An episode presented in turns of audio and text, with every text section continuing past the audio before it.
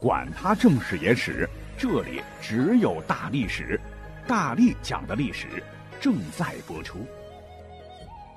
大家好，我是大力丸。我所在的地方呢，在黄海之滨，天气还是比较冷的。我现在还在穿大棉袄啊，这两天嗓子疼，就喝喝罗汉果茶，很暖暖啊，然后嗓子就变得很舒服。哎，口感也是不错的。如果你们想尝尝的话，可以点击节目介绍里的那个点我点我点我的链接哈，不贵，而且还有优惠。那本期讲什么呢？一直以来呢，很多外国朋友都觉得咱们中国话是非常非常难学，同一个意思竟然有很多种表达方式。其实咱们又何尝不觉得我们博大精深的中华文化也挺难的？我们就不讲那些高大上的文言文了，就单讲啊最常见的人与人之间的称呼。古时候那就是一套一套的学问大了去了，甭说外国人不明白，你可能也未必都知道。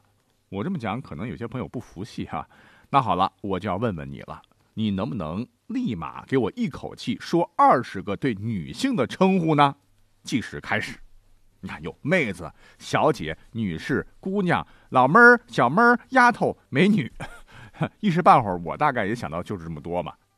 可是你知道古人称呼女性有多少种叫法吗？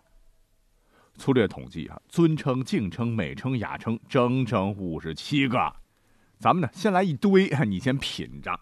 首先，咱们可以从服饰、化妆品上着眼。古代女性有红袖、红裙、金钗、红粉、粉黛、红颜、红妆之说。如果从君子如玉、温润光滑的角度来讲的话，女性又有玉颜、玉人、玉奴、玉儿、玉珠、玉容、红玉的称呼。如果以妆容来说的话，这个古代非常受女性喜爱的。像蚕蛾触须、细长而弯曲的眉毛造型，叫蛾眉嘛。这个蛾眉就可以代指女子。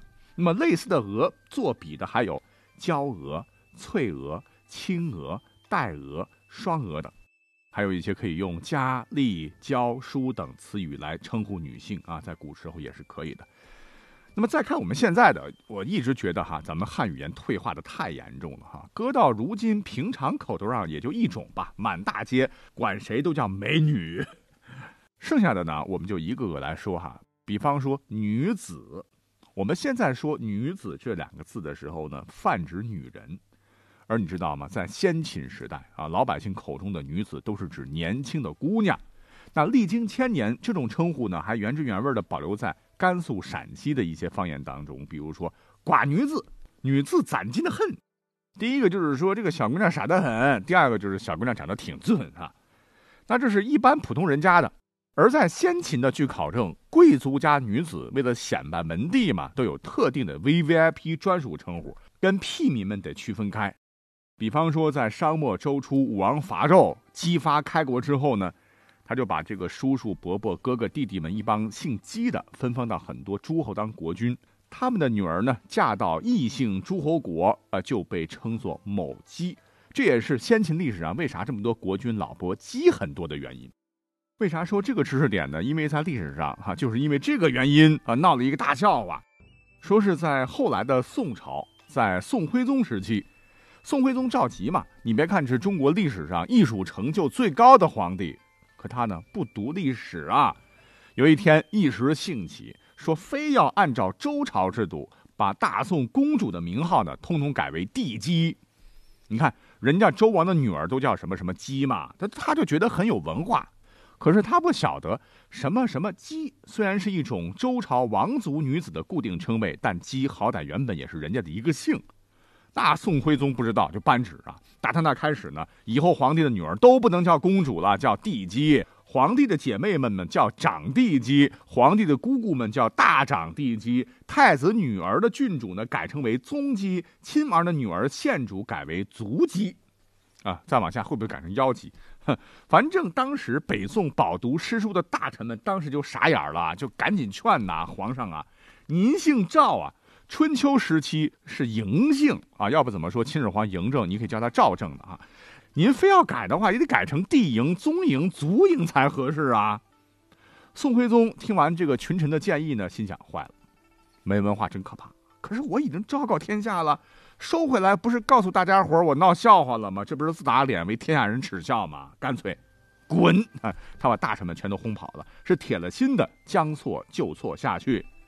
可是呢，到了民间，呃，大家伙读了诏令以后呢，都哈哈大笑，说你这个地鸡啊，皇帝的帝哈，激发的姬，姬的谐音不就是饥饿的那个饥吗？啊，那看来皇上你是不是生活太好了，想挨饿呀？结果一语成谶，十几年后，靖康二年（一一二七年），宋徽宗和儿子宋钦宗被金国掳到北国，饥寒交迫，果然挨饿去了啊。我们就略微隐身了一下下。古人称呼女性呢，还有一个我们如今常见的称谓，这便是女郎。女郎，女中之郎的意思。古时候把描写年轻女子的诗歌呢，都被称作女郎诗。有情芍药含春泪，无力蔷薇卧晚枝。拈出退之山石去，使之渠是女郎诗了。听起来还是蛮文雅的哈。如果要用咱们现在常常表述年轻女子的称谓。两者换一下，比方说女郎诗改成美女诗、姑娘诗、妹子诗，就显得特别 low 了哈。可是现在呢，虽然我们知道女郎的意思哈，我们介绍女孩都不这么说了。你要介绍人家，你看这是张女郎、王女郎、牛女郎，女孩自个儿都听得怪怪的哈。不过像星女郎、摩登女郎、赛车女郎、比基尼女郎、邦德女郎这种统称，呃，人们现在还是可以接受的。再来，下面这个称呼呢，我估计很多小朋友八成就不知道了。因为女性以前呢，其实呢也可以被称作先生的。一听先生，Sir 啊，这不是男性专有的吗？其实先生一词呢，它原本没有性别之分，只要是比自个儿出生早、年龄比自个儿大、有学问、有品德的长辈，都可以叫先生，就包含了对被称呼者的一种尊敬和尊称。我们现在如果乍一听管一个女生叫先生，就好像满脸络腮胡子的张飞被叫小姐姐一样的感觉，是有些不适应啊。其实古时候对女性称先生的情况是非常非常多的，比方说在《旧唐书》曾记载说：“生五女，皆聪慧，德宗俱招入宫，是以师父，加其节盖不群，不以宫妾御之，呼为学士先生。”就不翻译了啊！可见学识渊博、有才华的女性呢，是可以用先生来称呼的。这样的例子呢，在历史上举不枚举啊。直到新中国成立之前，先生这个词儿也和性别没有什么关系。你像宋庆龄先生、杨绛先生、冰心先生、张爱玲先生、秋瑾先生、林徽因先生等等，慢慢的吧，我就觉得 变成约定俗成的吧哈。现在一般都不称呼女士为先生了哈，我倒觉得是一件很可惜的事情啊。还有一些个对女性的专门称谓哈，我们就以后再讲了，因为咱不能光讲女同胞的哈，听友一大半都是大老爷们儿，篇幅得给他们留一点啊。那开头同样的问题，再问一下大家伙儿，你能不能给我一口气说二十个对男性的称呼呢？大家可以一起想哈，像帅哥、靓仔、小伙子、大叔是吧？那古人又如何称呼男子的呢？种类经过统计，至少有几十种啊，这吊打我们现在贫瘠的语言。古代通常用匹夫、汉子、郎、良人、须眉来称呼啊，和我们现在是大不相同的。比方说这个汉子啊，现在好像很少听到有有人管男生叫汉子的，直接哈。在民间，其实有的地方呢，管自个儿男人叫汉子，你像戴绿帽子叫偷汉子什么的。偶尔呢，会有我敬你是一条汉子这样的说法哈，就等于好汉很 man，男子汉大丈夫的意思。但这样的称呼机会也太少了。啊，难道是因为小鲜肉越来越娘了吗？哦，对了，还有称呼女同胞性格豪爽、不拘小节、不怕吃苦，你可以称她为女汉子啊。这样的称呼倒比较多哈。这里边的这个女汉子其实是一个二十一世纪的新词了哈。还有一些特殊情况，比方说在一些民歌当中，“套马杆的汉子，你威武雄壮。”总之，我觉得叫汉子的情况是越来越少了。但是呢，告诉各位，汉子这个词儿啊，它历史是非常非常悠久的。这个称谓呢，呃，你去拔了的话，它最早应该起源于当时的汉朝。汉子的汉和汉朝的汉都是一个字儿啊。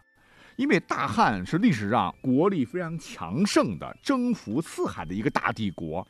名犯强汉者，虽远必诛。这句话拿到现在都非常提气啊。再比方说，你看咱们现在自称为汉族汉人啊，都跟这个威名享誉遐迩的朝代是密切相关。想当年汉武帝即位后啊，卫青、霍去病这对帝国双璧，他们一起击败匈奴，开疆拓土，封狼居胥，印马瀚海，都让大汉威名远播。国力上升啊，对外战争的辉煌胜利啊，都对当时的国人来说已成为一名汉人为荣。故而见到外国人呢，他们都会自豪地说：“我是大汉子民，我是大汉人。”也正是由于汉朝兵将作战勇猛，被打的哈使我胭脂山，使我嫁妇无颜色的匈奴人都称呼汉朝的兵将为汉子。那把男性作为汉子这样的称呼，从那个时候就被叫起来了。汉末三国两晋，等到了南北朝的时候呢，汉字这种叫法就更为普遍了。比方说，我们找到一本正史，叫《北齐书·魏兰根传》，记载说，当年的齐文宣帝高阳想委任一哥们儿为青州长史，没想到这哥们儿呢，面对皇帝的一番厚意，也许是过分担心，一不小心哪一天被皇帝咔嚓了，因为高阳历史上脑袋不太合适，后来。还是什么原因吧，直接就否了。呃，这让高阳就觉得很没面啊。他曾经气愤地说：“何物汉子，我于官不肯就。”就这人算什么男人呢？朕给的官都不肯要。除了汉子哈，古时候对于男士呢，还可以称呼他为郎、父，父亲的父哈，但是要念三声，还有子等。你就说这个狼哈，翻看史书，还有一些诗词小说，他几乎就成了美男子的标准称谓，就等于现在的帅哥两载哈。那最有名的狼呢，就当属周瑜周郎嘛。而辅呢，一般称呼是有才德的男子，比方说姜子牙叫姜尚辅。而子，哎，这是个春秋战国时期的叫法。比如说在《芈月传》当中对张仪的称呼，他就可以被叫做张子啊。古时候你们也可以称呼我为丸子哈。还还有一个非常久远的称呼了，别说是八成，我觉得九成九的人可能不知道吧。古人呢也可以称年轻男子为吉士，不是那个卖菜的吉士啊，是吉祥的吉啊，士族的士哈。这是先秦春秋《诗经》时代的叫法。我们可以再举个例子，在《诗经·少男也有死君》一书当中啊，有这么一句说：“也有死君，白毛包之，有女怀春，吉士诱之。”说野外呢有只死獐子，白毛青青将它包。有位少女春心动，年轻的猎人展开猛烈的追求来把它撩。这古人也怪不害臊的啊！这里边的吉士呢，就是年轻的小伙子嘛。还有诸如什么公子、秀才、须眉等等这样的称呼，大家伙有兴趣的话可以搜一下，我们就不赘述了。那么我们上面呢介绍了古代称呼女子的、称呼男子的，那各位有没有想过？我去哪了呢？哈哈，古代是怎么称呼自个儿的呢？你像我们现在称呼自己的话，就是我本人在下 me 哦，嗯等等，还有啥？我反正我想不起来了。可是，在古代称呼自个儿那也是五花八门，光我的普通款就有吾、余、玉、其、之、某、妾、不才、在下、小可、鄙人。女士呢，也可以称呼自个儿为妾、贱妾、呃妾身、民女、小女子等等。